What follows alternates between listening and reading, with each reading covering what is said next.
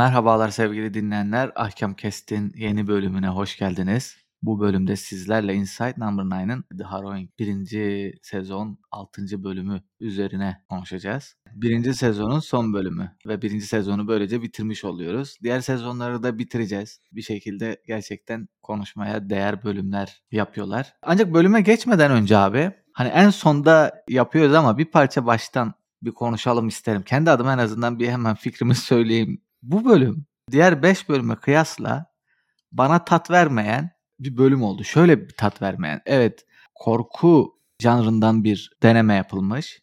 Gayet de başarılı. Aslında biraz da iğrençlik de var işin içerisinde. Yani title'la bayağı uyumlu bir şey bölüm. Ama yine asıl bizim çok belki diğer bölümlerde oyunculuğunu beğendiğimiz oyuncuların çok fazla rol almamasından veya başka bir sebepten nedense bir yerde böyle bir bana şey yapmadı yani o tık etmedi yani ben hissetmedim diyeyim bilmiyorum yanlış mı düşünüyorum? Bence doğru düşünüyorsun ama yani buradaki konu bana biraz şey gibi geliyor. Bu ikili bence korku yapmak istiyorlar ve korku sinemasını çok seviyorlar. Evet. Yani öyle bir özel ilgi alanları olduğunu düşünüyorum. Öyle bir şey olduğu için de aslında hani sezon finali dedik. Aslında diğer sezonlarda da bütün sezon finalleri yine hani korku temalı olmak gibi bir tema yarattılar. Yani sadece bu bölüm değil, diğer sezonların da sezon finalleri biraz da sanıyorum Halloween'a denk geliyor tarih olarak da. O yüzden de biraz korku bölümü yapıyorlar. Aslında yani dediğim gibi burada bir gelenek olarak da bir korku geleneği var. Yani sadece bu dizi için geçerli değil. Yani birçok dizinin Halloween özel bölümü şeklinde hani korkuyu temalı bazı bölümler yaptığını da görüyoruz. Evet. Bana biraz bunun için geliyor. Yani kendi özel meraklarından ve kendi özel isteklerinden dolayı böyle bir bölüm yapıyorlar ve kısmen alıcısı var bunun da. Yani öyle çok da yok diyemeyiz. Yani mesela puanlamalara falan baktığınızda hani normal bölümlere göre daha genel olarak daha düşük bir puan oluyor. Ama böyle hani açık açık ara düşük bir not evet. olmuyor. Yani öyle de bir şey değil. Mesela bu sezona baktığımızda yani The Last Gap, Understudy ve Harrowing. Üçü de aynı 7 notu almış IMDB'den standart. Yani evet. bence 7 düşük bir not ama baktığın zaman da hani mesela Harrowing'i böyle diğerlerine nazaran yapmamışlar ha, yani. Aynen öyle yapmamışlar. 6.5 ya da 6 yapsalar belki hani bunlar da durup düşünecekler bir gün. Biz ne yapıyoruz böyle deyip hani evet. o bölümü çıkartacaklar ama hani o bölümü çıkartmalarını gerektirecek kadar da bir kötülük olmadığı için bence devam ediyorlar ama benim de çok zaten tür olarak çok sevdiğim bir tür değil. Üstüne hani bu bölümde bence çok da güzel değil ama hani Evet oyunculuk olarak içinde, özellikle. Korku öğesi var zaten korku dediğimiz ona da geleceğim birazdan hani onu konuşmak istiyorum ama korku dediğimiz türün belli doneleri var. O doneler ortaya konmuş. Çok çok basic bir şeyde ortaya konmuş ve korkmak isteyen birisi korkar. Yani o korku tadını alır. Ama oyunculuk olarak baktığım zaman belli noktalarda bazı çıkışlar oluyor. Ha dedirtmesi gereken bir çıkışta ha demiyorsun. Yani oyuncu onu verememiş gibi. Aslında oyuncular da iyi. Yani Peaky Blinders'tan iki oyuncu var ve hani Helen McCordry aslında çok da iyi bir oyuncu. Kendisine Allah rahmet eylesin diyoruz. Geçen sene öldü ama yani e, gerçekten hani oyuncunun kendisi hani oyuncu olarak bence hani çok iyi de bir oyuncu ama hani bahsettiğin sıkıntı bence de var biraz. Ama bence o oyunculuk sıkıntısı değil ya. O bence biraz konsept sıkıntısı. Yani olabilir. Konsept olarak şöyle bir durum var. Zaten hani genel olarak bu tip filmlerde bir ev olur. Hani evin içinde olur. Evin bir sürü korkutucu öğesi olur. Evet. Evin korkutucu öğelerinde klasik nasıl diyeyim klişe her türlü şeyi eve koymuşlar. Yani o evet. bir gerçek. Hani orada bir klişeler yığını şeklinde bir ev dizayn edilmiş. Evet. Ama hani baktığın zaman hafiften biraz düşük bütçeli kalmış gibi de bir durum var. Yani evin dizaynı okey ama ev dışında hani makyaj olsun şey olsun Sheer Smith'in makyajı olsun mesela bir vampire benzetmeye çalışmışlar. Vampir vampir evet. olduğunu gösterir gibi bir sürü klişeyi adamda göstermişler ama hani suratını bembeyaz boyamışlar. Yani oradaki evet. makyaj falan hani biraz hafiften low budget gibi görünüyor.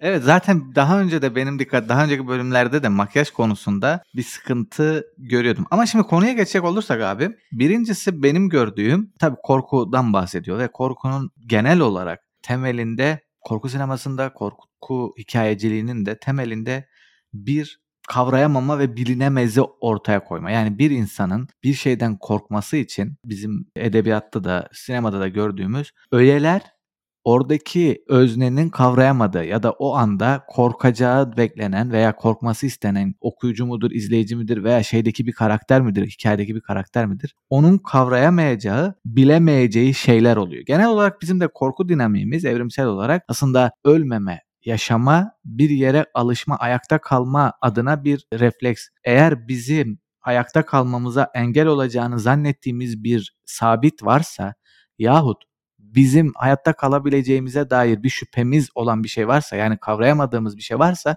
bundan korkarız. Korkut hikayeciliğinde sabitten daha çok yani bir çok güçlü olduğu kesin olan bir diktatörden daha çok kavranamayanı. İşte mesela bu şeyde de bunu güzelce oturtmuşlar ortaya. İki öğeyle bir din öğesiyle din öğesi kavranamıyor insan tarafından.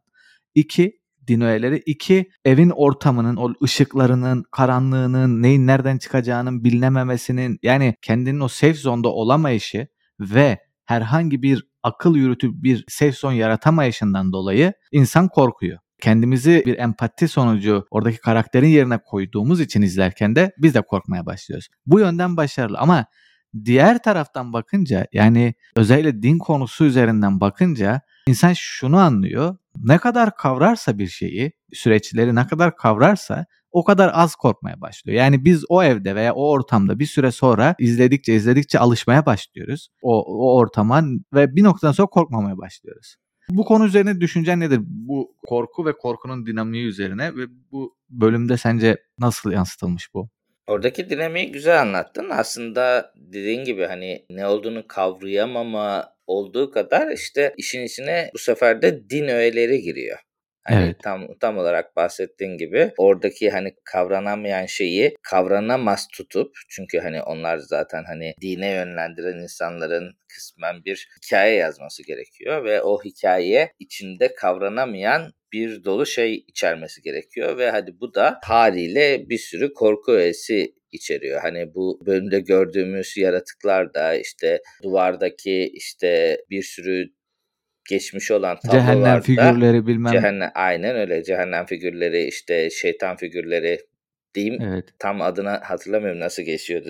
Demolik diye mi geçiyordu bilmiyorum da. Bir tür İncil'den uyarlandığı söylenen resimlerdi. Evet. O, o yüzden yani orada hani din öğesinin korkuyla bu kadar iç içe geçmesinin sebebi bu. Hani evet. benzeri şekilde Türkiye'de de hani mesela korku sineması uzun bir süre olmadı. Çünkü hani şey olarak kültür olarak ve din olarak bu temalardan uzak olduğumuz için kısmen evet. korkutmuyordu. Ama hani daha sonra da Türkiye'de de bir cin temalı bir evet.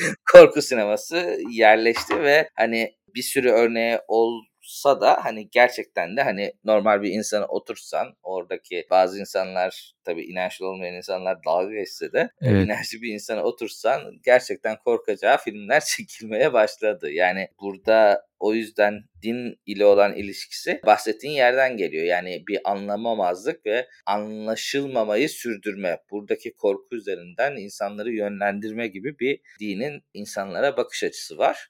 Evet. Bu aslında motif olarak verilmiş. Yani öyle bir ana temaları yok. Hani Tabii. orada ana tema olarak bunu sürdürme değil ama hani korku geleneği bundan beslendiği için bunlar da bir sürü motif olarak bunları eklemişler. Evet. Şey kısımları bence güzel olmuş. Zaten ben mesela korku filmi dediğin zaman kısmen biraz da hikayenin korkutucu olması gerektiğini düşünüyorum. Yani jump scare yerine aradaki süreçte işte o hani bilmediğimiz şeyin ne olduğu, evet. o merak duygusunu gerilimin aynen gerilimi içeren bir tür olmasını gerektiğini düşünüyorum. Ya o yüzden de hani fazla çok izlediğim bir tür değil benim açıkçası. Hı hı. Ama hani izlediğim örneklerde de bahsettiğimiz o din temaları açıkçası beni hani çok da e, meraklandırmıyor. O da biraz sıkıntı. Evet, din konusunda benim aslında söylemek istediğim birkaç şey var. Din Türkiye'de de, İslam'da da, eee, Hristiyanlıkta da özellikle bu ikisinde çünkü bu ikisi çok büyük büyük iktidarlar kurabilmiş, büyük iktidarlar sürdürebilmiş olduğundan dolayı diğerlerine nazaran ve en azından benim bilgim dahilinde daha fazla korkuya yaslanmışlar. Bu korku iki parçada. Bir, halkı idare etme üzerine bir toplumu idare etme üzerine ve dediğim gibi temel dinamik evrimsel olarak insanın hayata tutunma, yaşamı sürdürme gayesini, bu arzusunu kullanma, sömürme var. Yani işte şeytan var, işte cehennem var, ölüm var, ölümden sonra bir hayat var. Tüm bu süreçler, bütün hikaye şuna geliyor. Sen sonsuza kadar yaşamak istiyorsun. Bir şekilde sen üreyerek veya var olarak bu şeyde bu yaşam dediğimiz hikayede sonsuza kadar var olmak istiyorsun. Bunu sağlayacak olan şey de bir yaratıcı veya bir insanüstü güçtür. Onun dışında eğer sen burada bu hikayenin bu insanüstü gücün yanında yer almazsan seni felaketler bekliyor. Şimdi bu korkunun bu hali toplumu idare etmekte ve işin aslı kabul edelim diğer taraftan da child abuse, pedofili, çocuk istismarı diyeceğimiz bir yanda yani iki tarafta çok kullanılıyor. Yani çocuk istismarında ve toplumu gütmekte. Çok ilginç geliyor insanlara. Yani bu ikisi çok ayrı iki başlıkmış gibi geliyor ama aslında ikisi çok aynı, çok çok uyumlu. Aynı seviyede incelenebilecek, aynı platformda incelenecek başlıklar. Çünkü ikisi de aynı derecede kötü. Toplumu kandırmak ve sömürmek ve çocukları sömürmek ve ikisi de aslında aynı dinamikten korkutarak kavrayamayacağı ve yaşamak istemesinden dolayı da kendisine muhtaç bırakarak bir şekilde sömürmeye dayanıyor. Bundan dolayı ben dinlerde bunu görüyorum ve din hikayelerinde, dinle ilgili hikayelerde, bütün hikayelerden bahsetmiyorum. Ben dinin korku, özellikle birçok dindara göre de bunların uydurma olduğu söylenir. Yani birçok dindar ya da bir kısım dindarlar bu korku hikayelerinin uydurma olduğunu söylüyor. Bu ayrı bir şey bu, bu noktada ama bu hikayelerde, bu korku hikayelerinde ben bunu görüyorum. Böyle olunca da hakikaten bu bölümde de her ikisi çok gayet yerli yerinde verilmiş. İzleyiciler olarak bizi korkutmayı ve bir şekilde hikayenin içerisinde bir yere oturtmayı başarmışlar ve bir çocuk istismarı da var. Tabii hem grafiklerde var oradaki resimlerde var hem de halihazırda konunun kendisi de bir çocuğu istismar etmek üzere onu korkutarak onu bir anda sıkışmış bir halde muhtaç bir halde bırakarak istismar etmek üzerine kurulu. Bu noktada ben başarılı buluyorum. Gerçekten o basic korku 101 diyecek olursak onu oturtmuşlar. Ama burada bir yandan da şu var. Hani oradaki anlattığın şeye azıcık şerh koymak için. Şimdi sen korkuttuğun şeyi de aslında bir temele dayandırmalısın ve inandırıcı olmalı. Yani inandırıcı olmayacak seviyede bir korkutucu şey aslında çok da etkili olmuyor. Yani Hı-hı. oradaki balansı iyi kurman lazım. Yani mesela evet. işte bir sen bir korku hikayesi yazıyorsan o ya bir hani kutsal metindeki bir yere dayanacak ya da işte anlatırken insanların çoğunun bildiğini düşündüğü şeyleri anlatacaksın. Ya da işte eski çağlarda daha çok şöyle olmuş. Mesela bazı hastalıkları olan insanları hani biraz kullanıp hani bunun içine cin girdi, şöyle oldu, böyle oldu. Halbuki yani normal hasta tedavi edilmesi gereken bir insan ama Mesela bir sara nöbeti geçiren birisine aa bu cin çarpmış falan gibi hani bu tip şeyleri kullanıp biraz daha insanlara hani somut bir şey göstermen gerekiyor. Evet. Ki gerçekten hani korkutucu olsun yani. Yoksa öbür türlü komedi unsurları daha çok olursa pek korkmazsın. Evet. O, o açıdan baktığın zaman işte bence bu bölümü kötü olmasının sebebi biraz buradan kaynaklanıyor. Yani bahsettiğimiz o inandırıcılık biraz az bölümde. Yani evet. o duvardaki tablolar ve hani o tarz evin dizaynı onu vermiş. Ama onu verdikten sonraki kısımlarda yani mesela kedinin donuk olması bir korkutucu olmuyor yani. Orada hani sanki biri bir kedi koymuş sonra da o kedi canlanmış gibi görünüyor. Gerçekle hani o kedinin oradaki şeyin sahte olduğunu görüyorsun yani. Orada güzel bir kedi şeyi koyamamış yaptılar mesela. Hani bunlar hep işte o düşük bütçeden geliyor bence. Muhtemelen ellerinde daha iyi bütçe olsa çok güzel yaratacakları ambiyansı böyle inandırıcı olmayan bir makyajla şeyle desteklemişler. Özellikle son kısımda yani en sondaki o içine şeytan girmiş arkadaşın tipinde de makyajında da oradaki sahnelerde de hani ben gerçekten kötü buldum ve hani o. yaratığı görünce kız korkmuyor. Korkmamasının da bir nedeni var. Aslında orada o anda hala emin olamıyorsun. Bu bir canavar mı yoksa gerçekten bir insan mı? Kızın korkmamasını anlıyorum. Ama hani yıllar yıllar orada yatağa bağlı kalmış bir insan bile olsa durumunun oradaki gözüken şey, şeyden daha korkunç görünmesi gerekiyor. Yani Evet. insan olsa canavar da olsa oradaki yatan nesneden daha korkunç görünmesi gerekiyor. Evet. Öyle bir durumu yok ve şey falan veriyor işte en son süt falan içiriyor. Evet. Süt böyle daha sevimli falan bile Aynen. görünüyor. Orada bir şu var ama söylediğin şeyler hepsine katılıyorum ama o kedi meselesinde ben biraz senaryo itibariyle bir şeyi kırmaya çalıştık. Çünkü arkadaşı, gelen arkadaşı ya kediyi ben koydum gibi bir şey söylüyor. Yani Evet. onu ben değiştirdim el çabukluğuyla gibi ifade kullanıyor. Şimdi böyle olunca sanki o söylerken ben de tam senin söylediğin gibi yani açıkçası ben hiç korkmadım ama çünkü izlerken bir de bunun podca- podcast'ini yapacağımı düşündüğüm için kavramaya da çalıştığımdan korku yanını hissetmedim. Ama o sahnenin o şekilde gelmesi bende biraz dumur etkisi yarattı. Yani hadi canım yani Öyle mi ifade edilir bu? Yani veya zaten söylemek istediğim aslında bu kötü dediğim şey orayla ilgiliydi. Yani aa sen de mi onlarla çalışıyordun?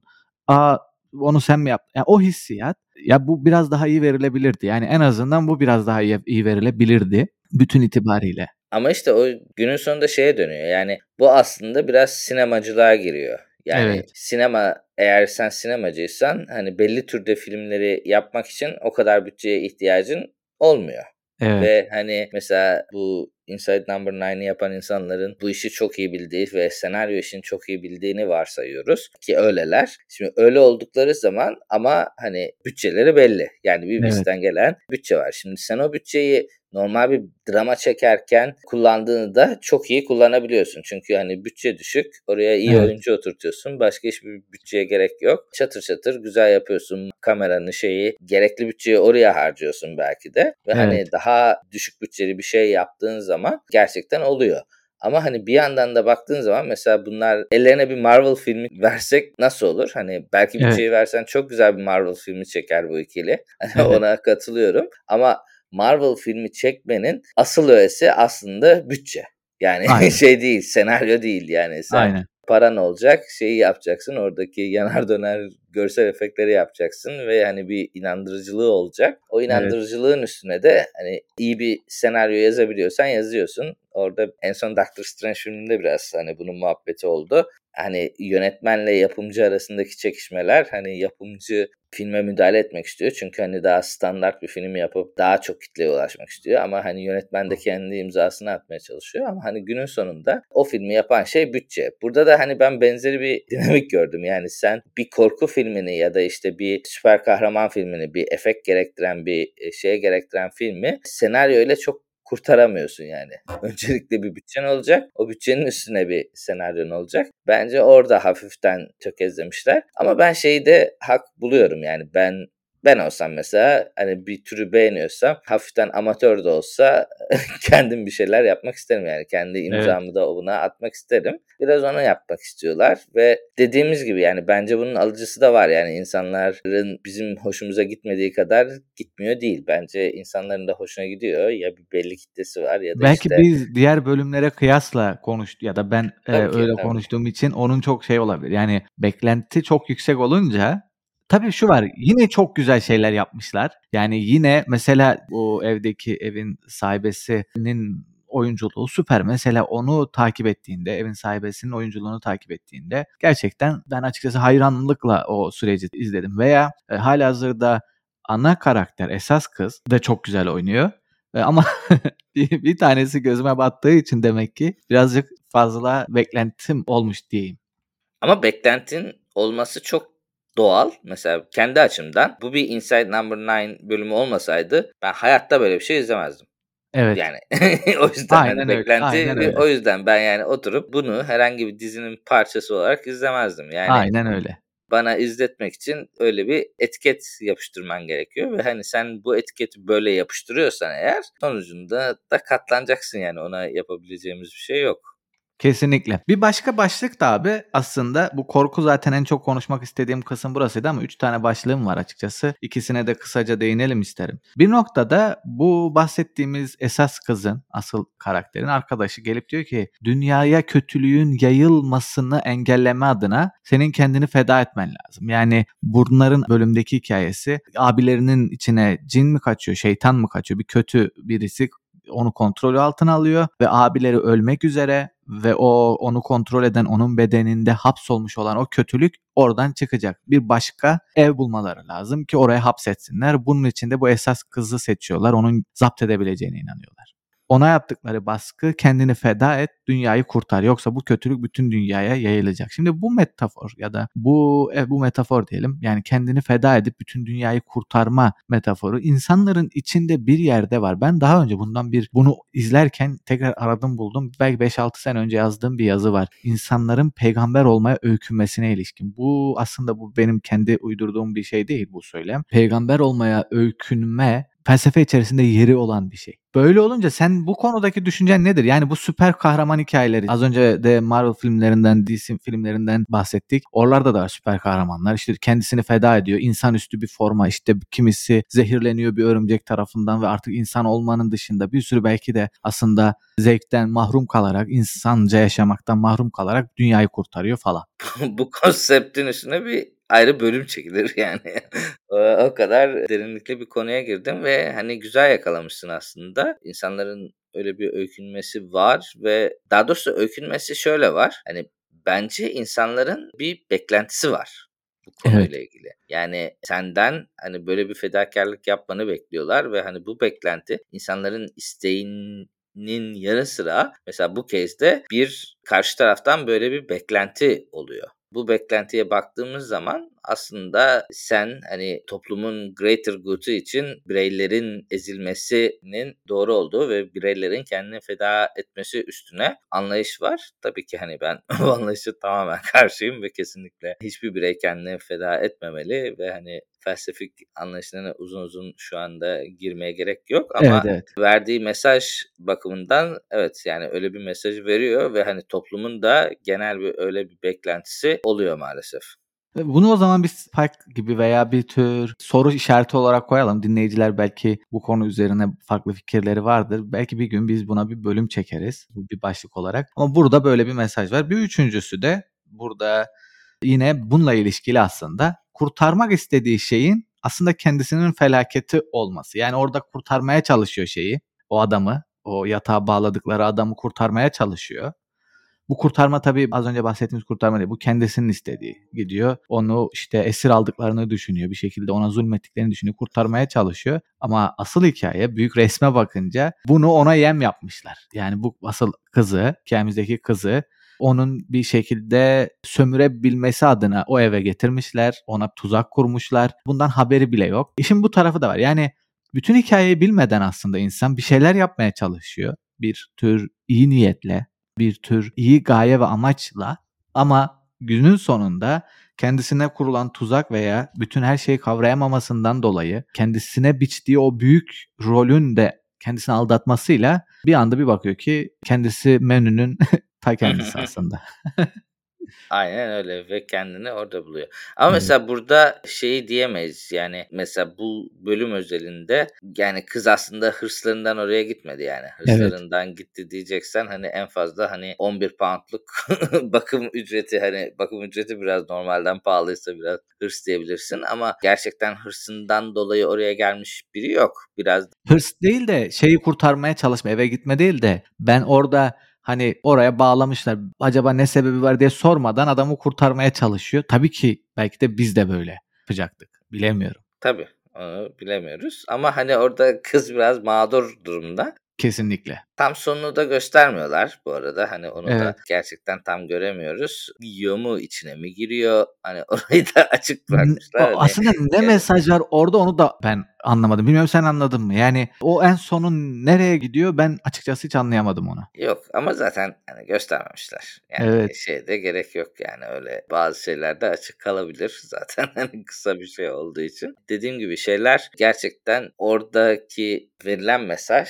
ve verilen mesajın işte günün sonunda hani ne olduğu çok önemli değil orada yani. O ikisi Evet. arasında bir şeye dönüyor yani. Evet benim söyleyeceklerim konuşmak istediklerim bu bölüme dair bu kadardı. Bence gayet güzel de bir bölüm oldu. İzlemek isteyenler tabii ister izledikten sonra ister bunu dinledikten sonra konuştuğumuz konulara dair fikirlerini bizimle Twitter üzerinden paylaşırlarsa seviniriz. Belki buradaki bahsettiğimiz bazı konuları önümüzdeki bölümlerde daha detaylıca inceleriz. Fikirlerimizi ifade ederiz. Yani burada şeyi de hani hafiften not düşmek gerekiyor. Hani en sevmediğimiz bölümde bile böyle alt metinler çıkabiliyor. O Kesinlikle, da kesinlikle. Bir de bunu sevmeme sebebimiz daha önce de ifade ettik bölümleri incelerken benim kendi görüşüm. Inside Number 9 oyunculuk itibariyle bir tiyatro eseri olarak mükemmel bir dizi. Böyle olunca beklenti bu seviyede olunca aslında içinde bir sürü mükemmel done bulabileceğiniz bir bölüm ama